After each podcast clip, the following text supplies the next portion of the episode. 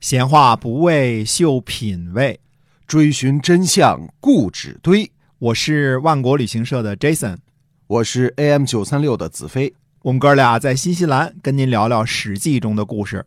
亲爱的听友，大家好，欢迎收听《史记》中的故事，是由新西兰万国旅行社的 Jason 为您讲的。我们上集呢给您讲了楚惠王的故事，今儿我们讲讲秦国的事儿哈。哎，嗯太久呢没念到秦国了。上次提到秦国呢，还是伍子胥三战入营，五战入营，楚国的申包胥去请救兵，秦康公呢派五百辆战车去救援楚国，都是那时候了。嗯，那么不是不讲秦国啊，这个时候的秦国呢，真的没什么太多可讲的。啊，我们说讲秦国最多的时候就是讲秦穆公，对吧？嗯秦穆公之后呢，秦国基本上没有什么太多的亮相的机会啊。嗯那么如果上溯呢，战国七雄，看他们在春秋时期的表现呢，那无疑呢，韩赵魏所在的晋国和楚国，这是主要的天下的矛盾。对啊，实际上呢，整个春秋的历史，除了前期郑庄公阶段和齐桓公阶段之外呢，差不多就是晋楚争霸的历史。晋楚争霸呢，肯定啊，把这个峡谷在中间的郑国、宋国、陈国、蔡国、鲁国、魏国啊，都算上，他们也跑不了，嗯对吧？春秋时期呢，南北争霸的结果是到了战国初年呢，中原几个原来的大国呢，几乎都快完蛋了。嗯嗯，除了已经完蛋的之外啊，春秋时期呢，最主要的矛盾是南北矛盾，反倒某种程度上呢，给了东边的齐国和西边的秦国呢，留下了一些生存的余地。嗯当然呢，这也是靠了地理位置的优势啊。我们说还有一个啊，地理位置更加优越的国家，就北燕或者燕国啊，就几乎没怎么搅进中原争霸的恶斗之中，所以得以缓缓的发展。哎那么中原呢是争夺的焦点，反倒呢放过了这几个边边，对吧？嗯这倒是东边西边，哎，东边西边哎都给放过了，这是比较有意思的事儿啊。嗯其中北边的北燕呢，还挺有意思啊，忘了说了啊，原来吉姓的南燕呢，应该是早就灭亡了。那以后呢，就不分开说南燕、北燕了。嗯这个吉姓呢，是一个女字边一个吉祥的吉，这个吉姓的南燕早就没有了。嗯剩下以后呢，我们就说燕国了，这就是韶公氏留下的姬姓的燕国。嗯除了在齐桓公时期啊，燕国被戎狄侵犯，被齐桓公救援过一次之外呢，那么还有一次呢，应该是在什么时候？在齐景公的时候，也是救援一次燕国。那么剩下呢，几乎在春秋时期，燕国就没怎么出过面儿。嗯到了战国时期呢，多了一个北方的燕国，其实呢，在很长时一段时间之内呢，也没怎么提它。大约差不多要到公元前三百一十四年子之之乱才会提起燕国的事儿，嗯而燕国真正的雄起呢，要到公元前二百八十四年了。呃，乐毅几乎灭了齐国，啊，那就很靠后了哈很。靠后了。嗯对，但是呢，我们说呢，就是说秦国、楚国、燕国，嗯这等于是从春秋时期呢一脉相承，没有什么太大的政治变化的国家嗯啊，剩下的都已经或者江山易主，或者是变色了。那么是没变色的呢，都是一些小的什么鲁国呀这些啊，嗯剩下的都是小的了。那么在春秋初年的时候呢，除了齐国算得上是一个省级的诸侯啊，其他的差不多就是个区域性的诸侯。啊，说春秋初年的时候啊，嗯这齐国一直就是一个大国啊。从一开始它是第一个强国哈。哎，对的。那么最先呢，上升为省级诸侯的是郑国，啊，嗯郑国小霸主时期。接着呢，就是晋国和楚国，啊，变成了超级大国。最后呢，终于形成了南北交力的这个局面啊，南北争霸。那么春秋时期呢，靠近大国的小诸侯们呢，本来就已经小了，那特别小的诸侯几乎就没了，啊，就遭殃了。损失最大的是南方的诸侯们几乎被楚国一窝给端了。嗯啊，我们提起被灭的国家，什么姜国呀、陈国呀、蔡国呀，啊，包括莒国呀这些小国啊，杞国呀，啊，都是被楚国给端的，一窝给端了。灭国无数啊，哎啊，还有还有呢，黄国啊、邓国呀 这些啊多了。另外一个呢，比较倒霉的这个诸侯群呢，是活跃在陕西、什么河北、河南、山西的这些戎狄部落们。嗯或大或小的戎狄部落啊，由于文化落后，呃，几乎呢都慢慢的给歼灭了，大部分是被晋国、齐国和秦国给消灭的。嗯，到了战国时期呢，战国前期复国的中山国可以说是戎狄部落当中的硕果仅存。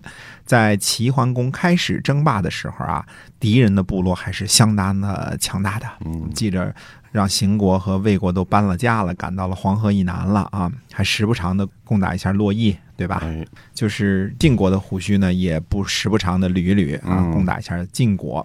到了战国初年呢，中山国虽说还可以算作敌，但是制度和文化呢，与中原诸侯已经没有什么差别了。嗯一方面呢，是各个部落的人民呢都向往文明，嗯，落后的没有文化的国家呢就遭殃，对吧？必然是结果不好。嗯而吴国和越国呢，以蛮夷小部落起家，在春秋晚期呢，大大的雄起了一把。可追究吴越兴起的原因呢，虽然是接受中原教化哈、这是其中的一个原因，这是最主要的一个原因。可以说，吴国呢这时候已经没了啊，吴王阖闾雄起了一把，到了吴王夫差就给灭了。嗯那么越国呢，也被楚国赶到江苏去了，对吧？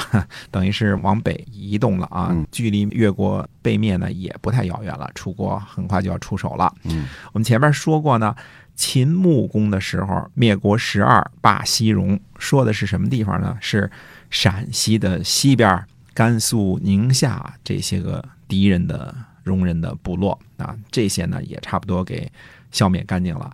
从秦穆公死后，差不多二百六十年的时间啊，应该是十五代国君啊。那么秦国呢，也就是敲敲边鼓的角色哎，啊，在春秋时期呢是不折不扣的是龙套。对，公元前四百六十一年呢，秦厉公发兵两万攻打大荔，攻起去王城。大家现在看看啊，这陕西大荔县的位置就知道了，那是陕西的重镇。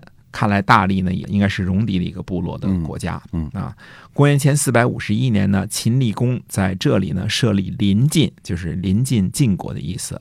公元前四百五十三年呢，秦国攻打义渠，俘获了义渠王啊。义渠生活在什么地方呢？大约是在陕西的北部宁夏河套一带啊嗯，这么一个少数民族，应该呢就是古时候人们所称的西戎啊演变那。个时候，嗯哎，大家看过《芈月传》都知道啊，对于义渠王啊，以及义渠王和芈月的动人的爱情故事已经耳熟能详了啊。啊，对，主要是西北那一带的少数民族是吧？对的嗯，等到义渠和大荔被攻伐之后呢，戎狄的势力就进一步的缩小了啊嗯。当然，义渠呢还得留着，等着芈月呢嘛，对吧嗯？秦国的实际控制面积呢，也就是渭河谷地的西部，到了华山，基本上就很难再往东走了。嗯等到魏文侯的时候呢，被吴起等人呢噼里啪啦一通胖揍啊，河西和陕北也都落入了魏国的手中。如果魏国没有失去吴起啊，秦国被赶进西边嚼沙子的可能性是非常大的。嗯秦国呢，到了战国的时候呢，毕竟也是古老文明国家，对吧？嗯和义渠啊、西戎这些国家还是不一样的。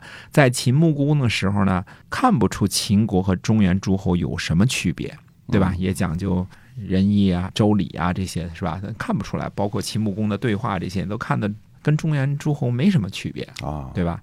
只是秦穆公之后这十五代国君呢，基本上没什么作为啊。所以秦国一直没什么声音哈。哎，对的。那么秦献公呢，他是公元前四百二十四年出生的。出生的时候呢，身份不错，是太子。秦厉公之后呢，还有什么秦悼公、秦怀公、秦灵公等等啊。秦献公呢，就是秦灵公的太子。但是这位太子呢，却没能够继承君位，最后落得个流亡魏国的下场。他应该是流亡到魏国的河西这个地方了啊。虽然是在魏国，但是也还是在陕西的范围之内啊。因为秦立公之后呢，大夫们权力太大了。我们说春秋时期最主要的一个特色就是大臣权力大，国君呢经常是被大臣们废立啊。晋国、齐国等都是大夫当家。等于是臣强君弱的这个风气呢，也影响到了秦国。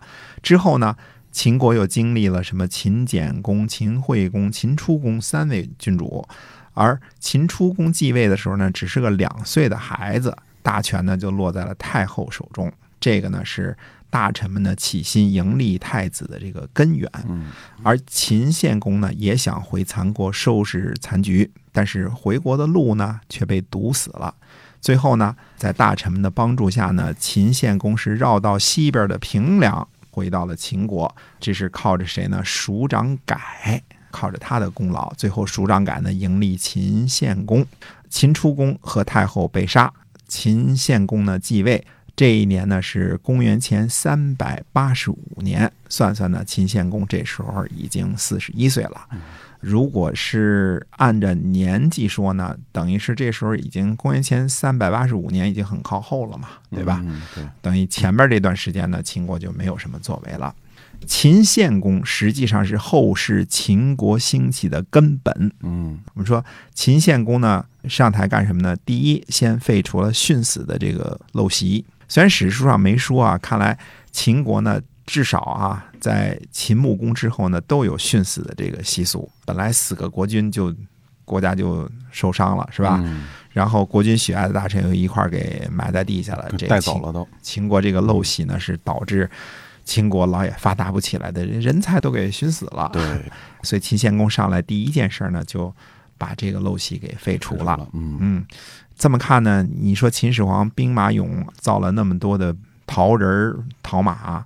还是比祖先的时候文明进步多了，嗯，对吧？对，毕竟不是真人殉葬了嘛，对吧？而且还留下了宝贵的旅游资源，是吧？让现在西安、临潼成为旅游很发达的地区，世界什么第八大奇迹还是什么？哎，对了，嗯多少人指着它过日子呢？对吧？游客、旅游的生意啊，跟万国有关系，是吧？是，嗯，秦献公呢，第二个举措呢是迁都岳阳。嗯，岳阳呢，位于今天陕西西安的阎良区。秦献公呢迁都岳阳，不只是因为这里是东西交通的要道，还有特别特殊的意义。嗯啊，这个我们留在下一个节目的时间呢，跟大家接着讲。好，那么我们今天啊，关于秦国的故事呢，先跟大家讲到这儿。